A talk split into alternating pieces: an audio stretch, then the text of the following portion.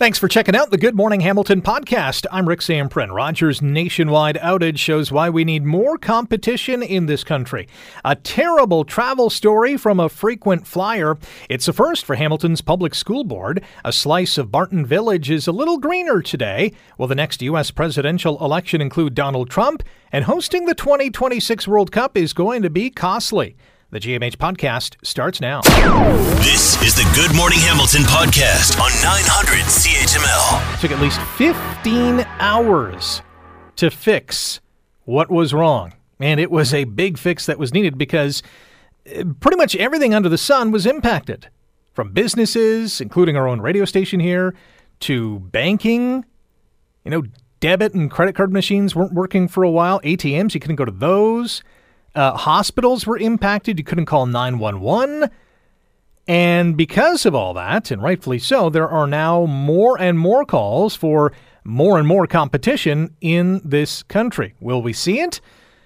Jeff White is the Executive Director and General Counsel for the Competitive Network Operators of Canada and joins us on Good Morning Hamilton. Good morning, Jeff. How are you? Good morning, Rick. I hope you can hear me well. I can hear you. You must, well, you might be on Rogers now, but if we were conducting this interview on Friday, it would not have happened. That is for sure. Um, yeah, that's correct. R- Rogers blames the outage on a network system failure following a maintenance update in its core network. And it was crippling, wasn't it? It, it, it certainly affected, uh, it exposed our, our vulnerability to uh, to Rogers uh, in terms of you hit the nail on the head in terms of uh, first responders, uh, businesses, individuals. There are a lot of stories emerging about uh, just how uh, how uh, critical that company is to, to, to many Canadians. You, you cited your your survey on Twitter this morning. Seventy percent were affected of your respondents. Seventy percent were, were affected by that. Thirty percent were not but you just realize all the all the intersections between uh, that company and and every aspect of our life, and it, it highlights something more uh, fundamental uh, in the sense that we are reliant on two to three large companies for these this essential service at this point. And I'm talking about Bell, Telus, and Rogers fundamentally. There's some smaller players, but it, it exposes a fundamental lack of choice in, in Canada when it comes to telecom. It's, you know, we, we, we love, uh, I know I'm, I'm, speaking in Hamilton right now. We love to talk about uh, the Maple Leafs. We love to talk about uh, the weather, and we love to talk about how um, we're not happy as, as Canadian consumers about the lack of choice in telecom. Um, and when 70% of your listeners are their their lives are, are thrown off by a network outage. The the fundamental fact is you can't you can't switch. You're going to switch to another large service provider after this. Um, but there's no real regulatory oversight of these companies, and that, that's another problem as well. There's light regulation, if any. Uh, our, our ministry industries look, said he's going to look into this. The CRTC, which notionally regulates the, the this space. Uh, says it's going to look into it, but we're living in a de facto monopoly, duopoly kind of system where two to three companies uh, control 90% of the market right now, um, with very little consequence in terms of things like this. So everybody's lights were thrown off for 15 plus hours the other day. Um, and there are no competitive choices to turn to um, to express dissatisfaction.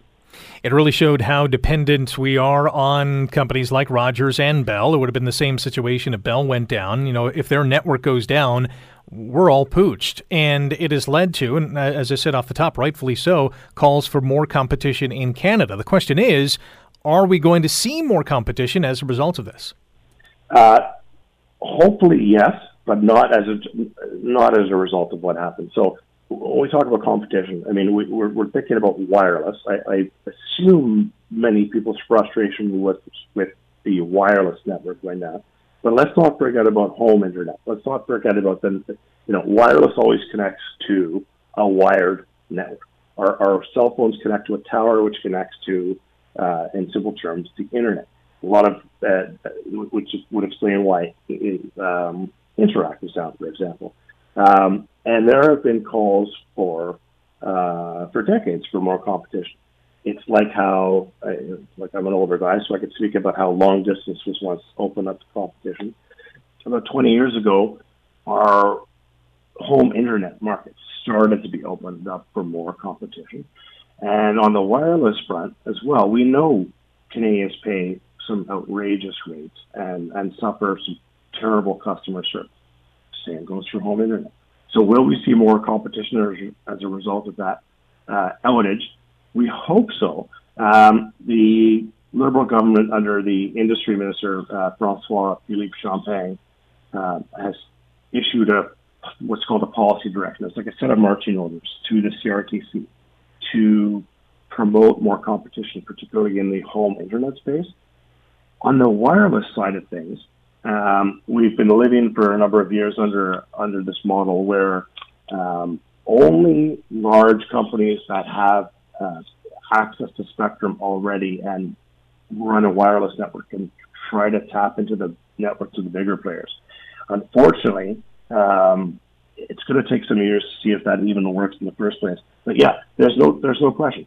You hear in the news right now, uh, Rogers talking about doing a root cause analysis of what happened the root cause of uh, all the anger and dissatisfaction these days is there's a true lack of competition. Because your only choice right now it's limited choice. If you want to ex- express your dissatisfaction with Rogers switch to another network. But guess what? That other network uh, it's, it's, one of the large so-called incumbents they're on, under limited competitive pressure. So my association our association of the smaller competitive players We've been calling for years for more uh, more access to spectrum and more access to the networks of the large players, so we can compete. So that when this sort of thing happens, you can switch. You can switch easily, and it's the switching that holds these companies accountable fundamentally for bad behavior and and mess ups like this. And that switching will uh, no doubt lead to lower prices as well, which we could all use as well. Jeff, we got to run. Really appreciate your time today. My pleasure. Good to speak with you, Rick. That is uh, Jeff White, Executive Director and General Counsel of the Competitive Network Operators of Canada. You're listening to the Good Morning Hamilton podcast from 900 CHML. A good story and a bad story all rolled up into one, depending on your perspective and where you're coming from. And you may have been in this person's shoes as well. Our next guest was flying from Toronto to Atlantic, Canada. And like many people these days, hopping onto an airplane, you're not 100% sure whether your luggage is going to get to where you are going. In this case, it didn't. Well, at least for a while. Kelly Lang is a frequent traveler and joins us now on Good Morning Hamilton on 900 CHML. Kelly, good morning. Good morning. Thanks for having me. You have a very interesting story to tell. What happened? Yeah, so um, my partner and I moved out to St. John, New Brunswick during the pandemic, and normally it's a pretty easy flight back into the city. We both still uh, work in the Toronto area, so we go back and forth. And I was traveling a normal direct flight on my way back home from Toronto to St. John. And uh, I got on the plane and I thought everything was okay. And then I landed an hour and a half later and I got to the baggage claim pickup and uh, my luggage wasn't there. And so you're like, okay, uh, like a number of people, where are my bags? Uh, but you had an interesting and effective device to keep track of your bags. Yes. So when I went to the baggage claim, I actually wasn't the only one whose luggage didn't make the flight. There was surprise, surprise. To us. Yes. so I pulled out my phone because I have an AirTag. I usually always carry one in my luggage. I'm an avid golfer, and and those unique items tend to go missing sometimes when you're flying just because they're regular. So I had put my AirTag in my normal luggage bag because I'd heard about a lot of the delays and I was able to look up the AirTag. I could see it was in Pearson. I actually let the other travelers around me know that their bags were probably in Pearson too. Um, but I'm very lucky that I just decided to put it in there. Otherwise, I, you know, would have just had to trust Pearson, who wasn't really giving us much information, or Air Canada, uh, about where our bags were. So you were in St. John. Uh, your bags were still at Pearson. Uh, when did you receive your luggage? Yes, so I was able to track my bags uh, for five days. I had no communication from the airline, and uh, it was actually very upsetting, but at least I could see where the bag was. So I tracked it for five days. Then I could see it got its way to Moncton, New Brunswick, which is about an hour and a half from me. And then I could see that it made its way to St. John's. I'm very much happy for the AirTag. At least it gave me that peace of mind, uh, especially because I wasn't getting much communication from Air Canada at that point. So you received them five days later, correct? Yes. wow. Uh, Kelly Lang is a frequent traveler joining us here on Good Morning Hamilton on 900 CHML with a, a uh, unique story to tell, although not uh, an unfamiliar one to many who have indeed stepped on a plane and are wondering where their luggage is. Uh, and you created a series of TikTok videos about this experience. How did they go? I did, and and they really blew up. So I mean, obviously, right now traveling, even domestically in Canada, is a really huge pain point for people. So I think people really resonated with the videos about my AirTag, about how AirTags work. Uh, probably the worst thing about the video is I tried to buy another AirTag recently, and they are completely sold out. so I kind of shot myself in the foot there. But it seems like people are really picking up on this idea, and honestly, if it helps other people travel either domestically or internationally and make them feel a little more comfortable about the trip that they've invested in, I'm happy to help them. So, has Air Canada contacted you since this uh, this uh, happened? No, Air Canada has not contacted me. I have moved forward online to um, fill out the reimbursement form, but I still haven't heard anything from them. So, air silence uh, on their end. so, with these five days going by, did you have to buy all new clothes and and uh, toiletries and stuff? Yes, I did have to buy toiletries um, and a few other items. So I know that I can get reimbursed for those items, but at this point, I'm not going to hold my breath uh, for any reimbursement coming through uh, from Air Canada. Have you ha- have you found any AirTags since?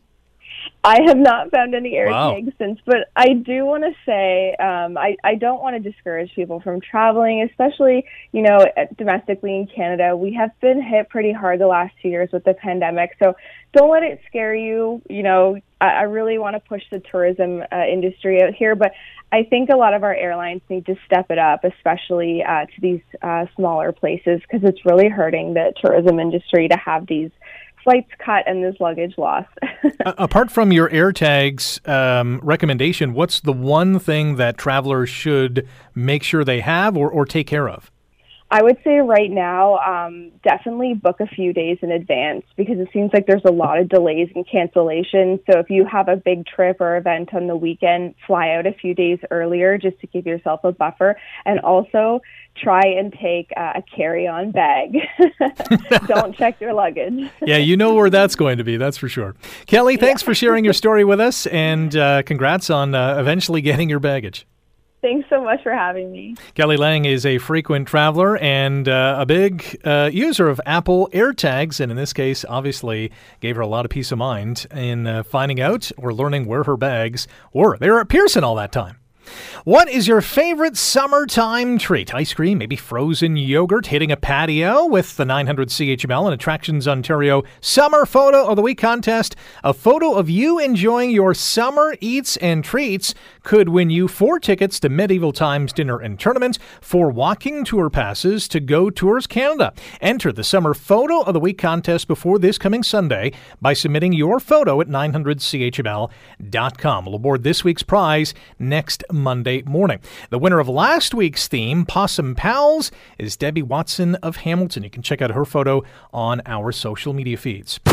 You're listening to the Good Morning Hamilton podcast from 900 CHML. The HWDSB, you know what that stands for, Hamilton Wentworth District School Board, has hired its first female director of education. We will introduce her to you now. Her name is Sheryl Robinson Petrazzini, the new director of education with the Hamilton Public Board. Sheryl, good morning. Welcome to the show.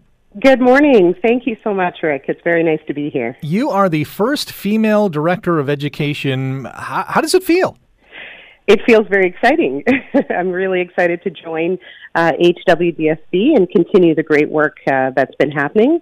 And I'm just really honored to have been appointed by the Board of Trustees. So it's it's really an honor. I have to admit, I, I was a little surprised to learn that we haven't had a woman as a director of education before. Were you surprised by that?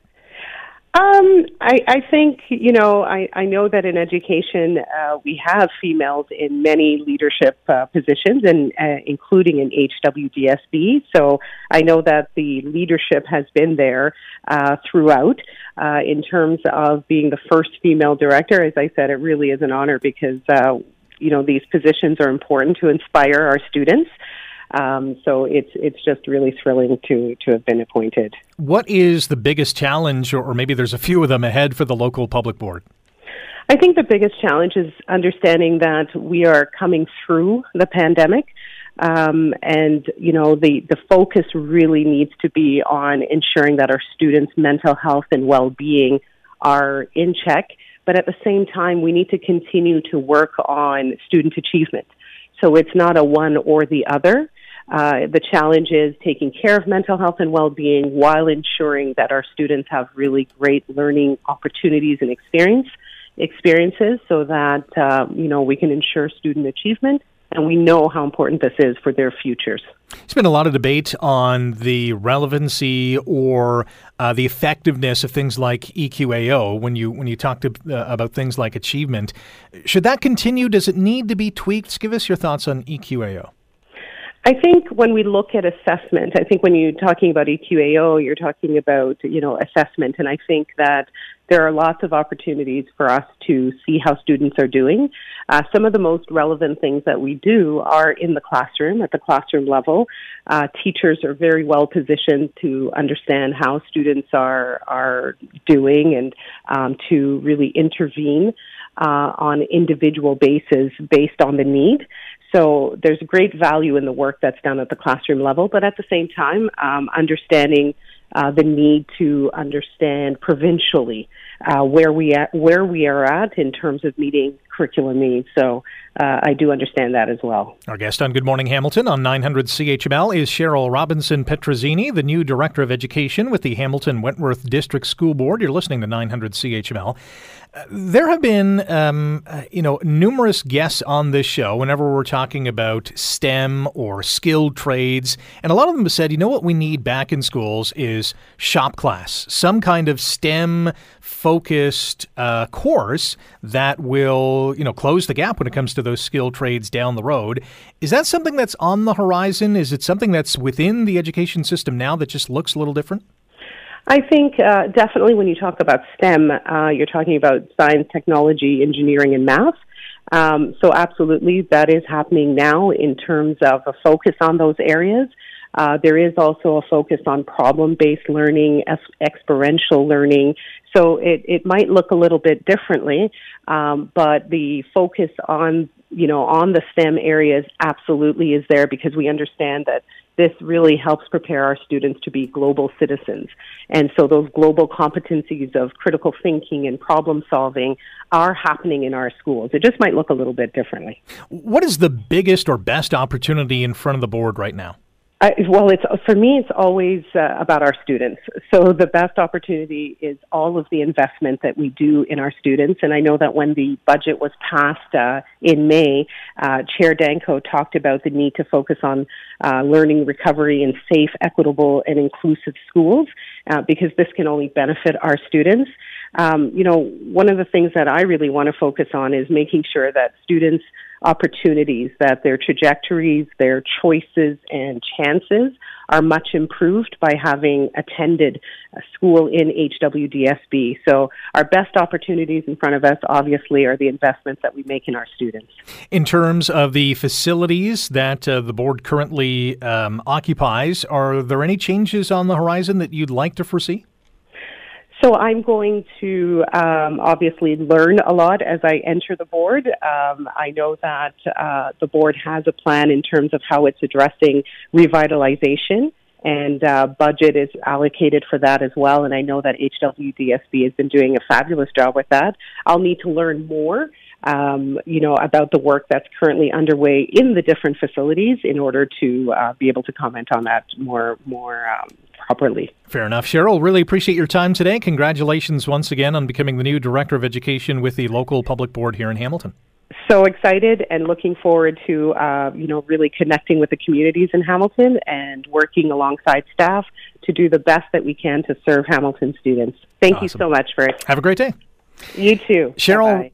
Sheryl Robinson Petrazzini, the new Director of Education, Hamilton Wentworth District School Board. Sounds like a lovely individual and um, looking for some uh, big things uh, in the next uh, few years, I am sure. You're listening to the Good Morning Hamilton podcast from 900 CHML. Depave Paradise is taking place in the Barton Village again this upcoming weekend. They had a ceremony. Uh, last Saturday. They'll do so again this coming Saturday. It uh, helps demonstrate how small green spaces can have a big impact in the city. Helena Cousins is a project coordinator with Green Venture and joins us now on Good Morning Hamilton. Helena, good morning. How are you? I'm great. How are you? Thanks for having me. I'm good. Yeah, thanks for coming on today. What is this project all about? Uh, well, the Depave Paradise program is a nationwide program and it's run by Green Communities Canada. And we're one of the local coordinators. So we manage that program in Hamilton. And it's just all about um, basically, it encapsulates stormwater management and commuting, communicating the importance of that, um, especially in urban areas. And then um, the mechanism by which they do that is is by having volunteers come out to events like the one that we had on Saturday and actually tear up pavement by hand.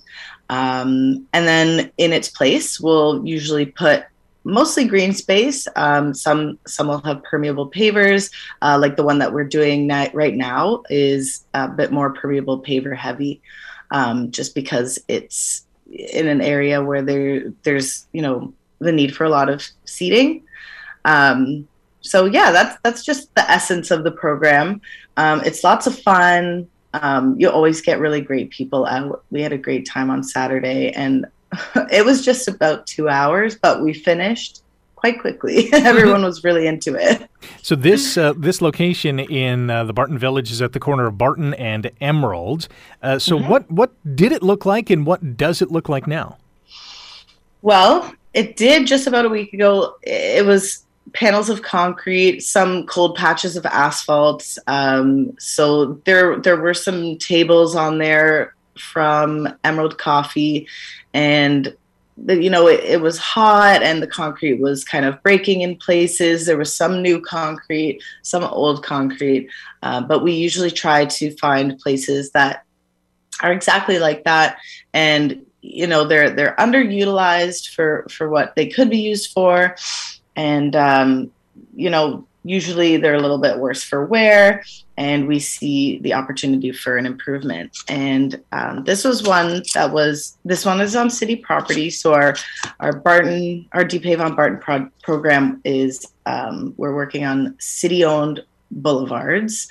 So we're working with the city and for this project actually the hello baked project the funds are actually coming from the ward 3 capital budget. So councillor Nann kind of made that made that happen for us and wanted to see the D-Pave on barton project continue.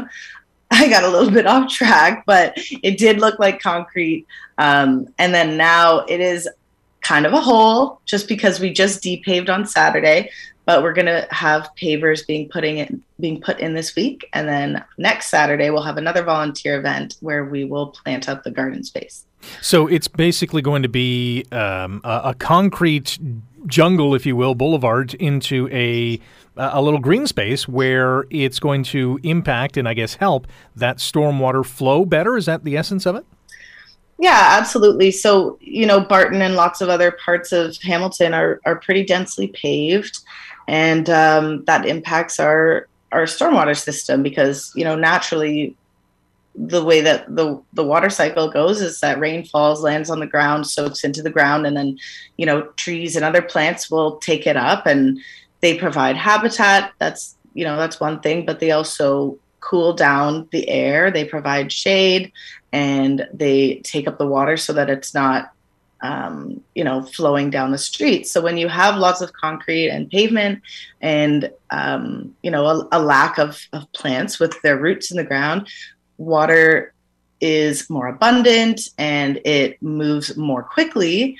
um, directly into the sewer system. So that's often picking up, you know, whatever's in its path, whether that's like oil, garbage, um, and everything, and, and and just causing erosion as well because of just the sheer amount. And then the heat is an issue as well. So all these things are communicated by the program, and you know, we're not necessarily with a little boulevard like this adding, um, you know, like a huge impact in terms of um, like this space will really contribute to the amount of water going into the harbor, but it does communicate what you can do with such a small space. So, on the grand scheme of things, you you can make an impact, um, while at the same time providing a place for people to gather, sit, and enjoy, um, and yeah, also connect habitat for for other species by putting in pollinators dotted throughout the city.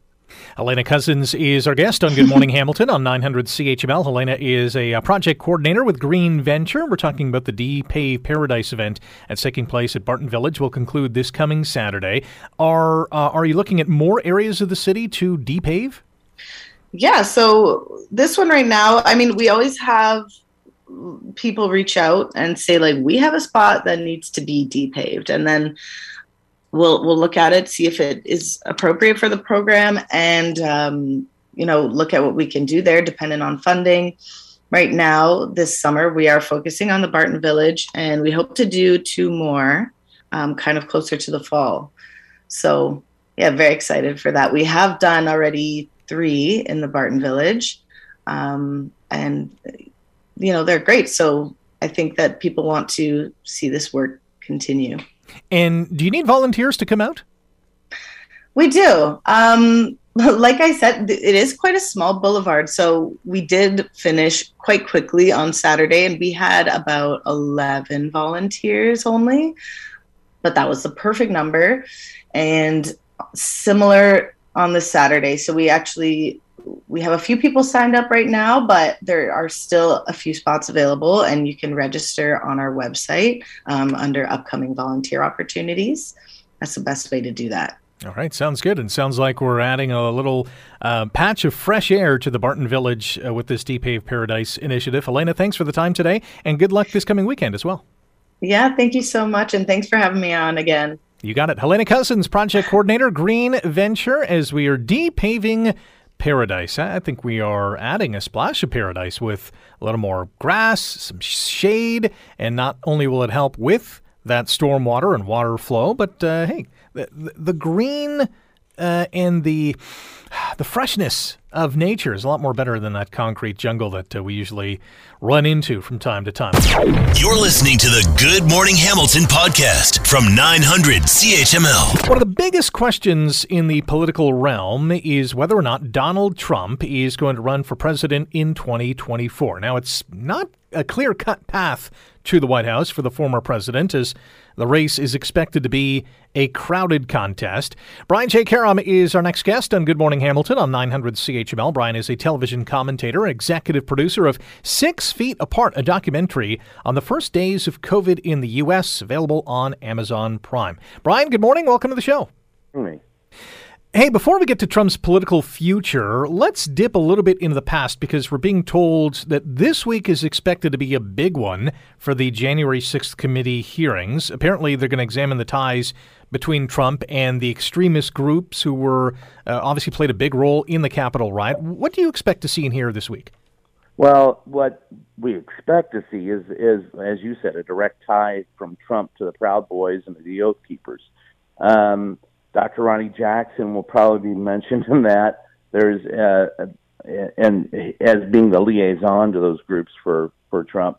What we also expect to see, I think, is even more of this. The committee is trying to not only link Trump, but you're going to see that um, the evidence that they have that they're going to turn over to Justice Department for some of uh, Trump's closest uh, sidekicks in this whole endeavor such as uh, Rudy Giuliani, John Eastman, and Jeffrey Clark, who was dragged out of his house by the Justice Department and, uh, in his underwear while they searched his home. So it's it's it it should be.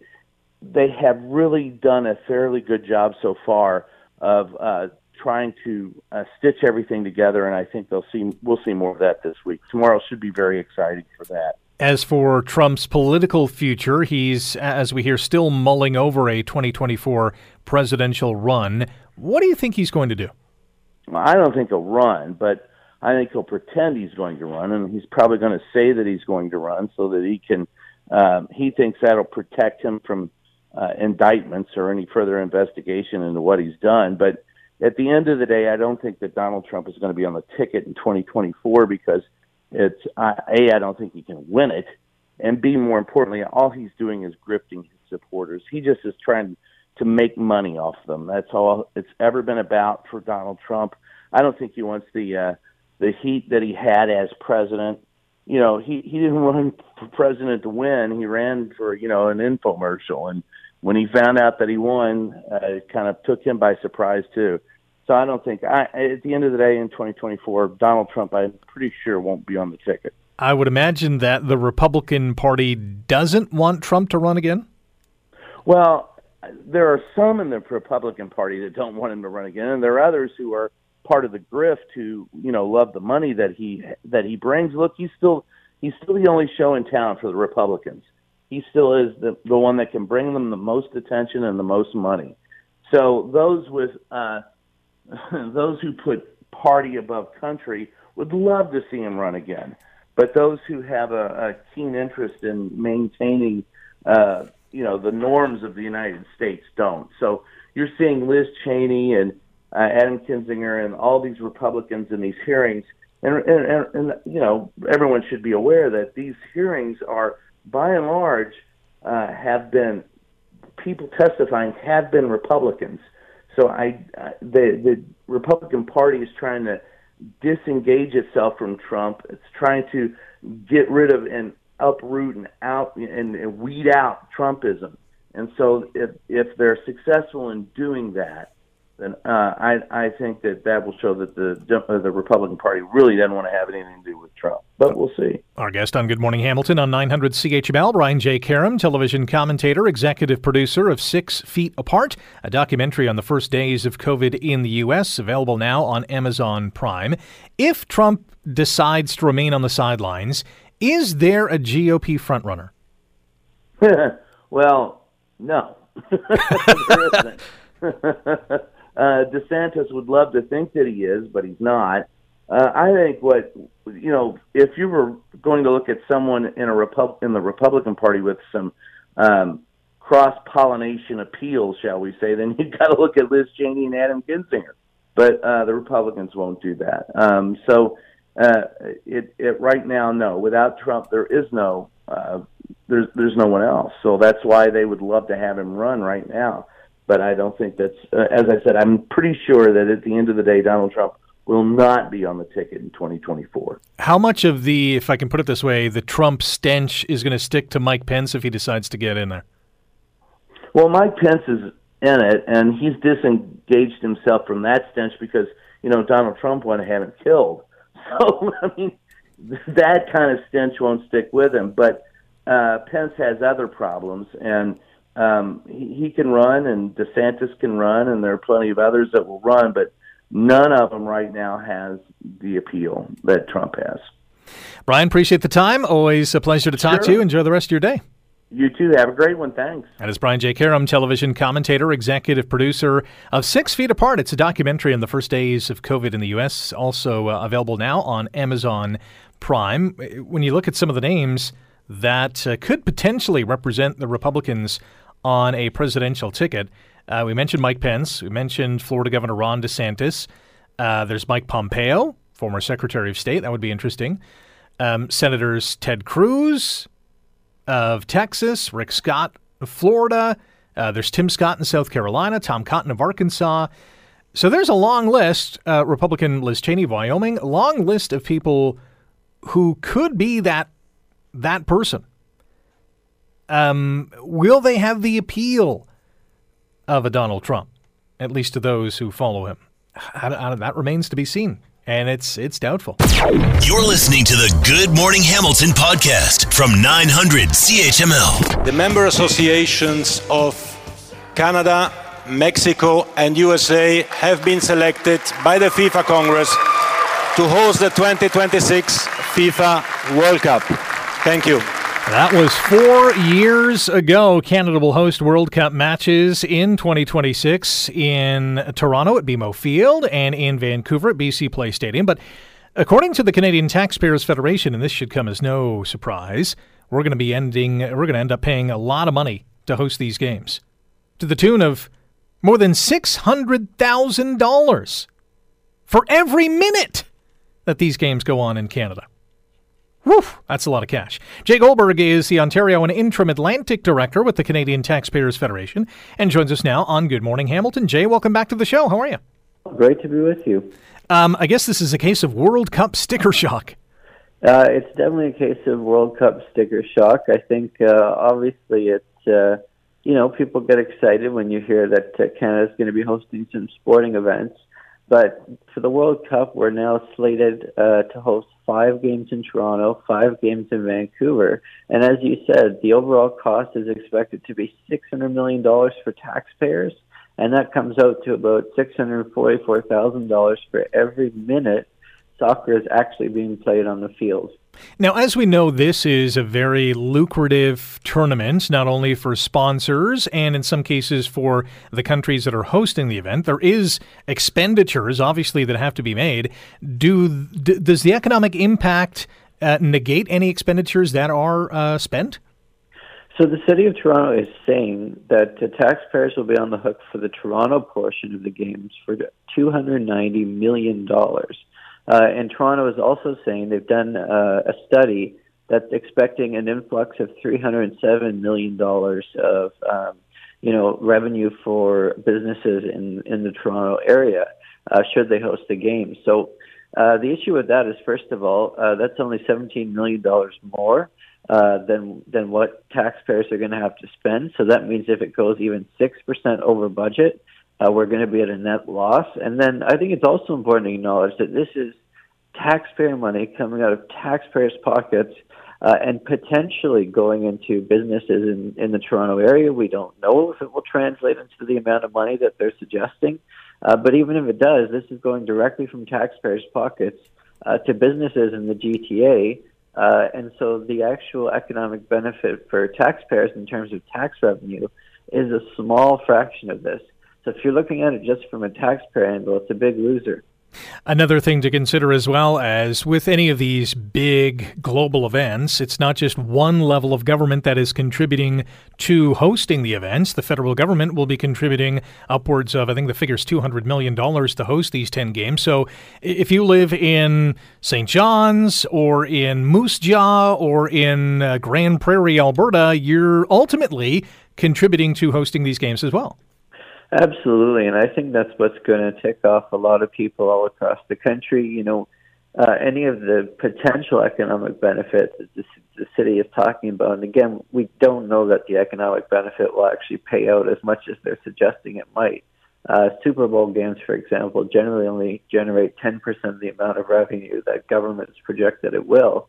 Um, but even if we do see an influx of money into the GTA and GTA businesses, as you said, people living all across the country, uh, and even people in Hamilton, you know, that are listening today, uh, you know, they're they're paying their taxes, they're paying their income taxes uh, to the federal and provincial governments, and both governments are going to put taxpayer money into these games that will, uh, you know, really only benefit potentially uh, the city of Toronto. Uh, the other part of this, and you're probably going to scoff at this, being from the CTF, is that you know there there's a legacy to this. There's um, uh, you know national goodwill that's going to be achieved, and some of that, some might say, is priceless. What do you say to that?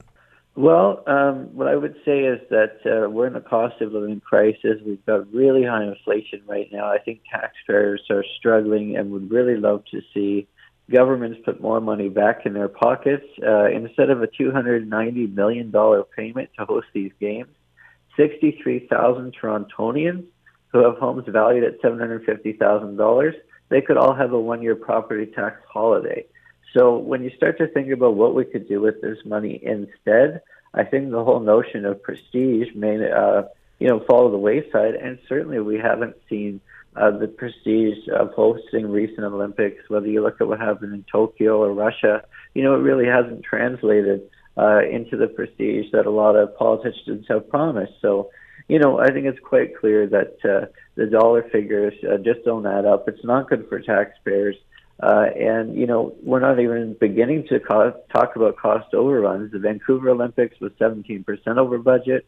The Calgary Olympics was 59% over budget. So we're looking at a huge cost for taxpayers. Uh, lastly, you're out today with a tongue lashing for Premier Doug Ford and his his, ca- his expanded cabinet.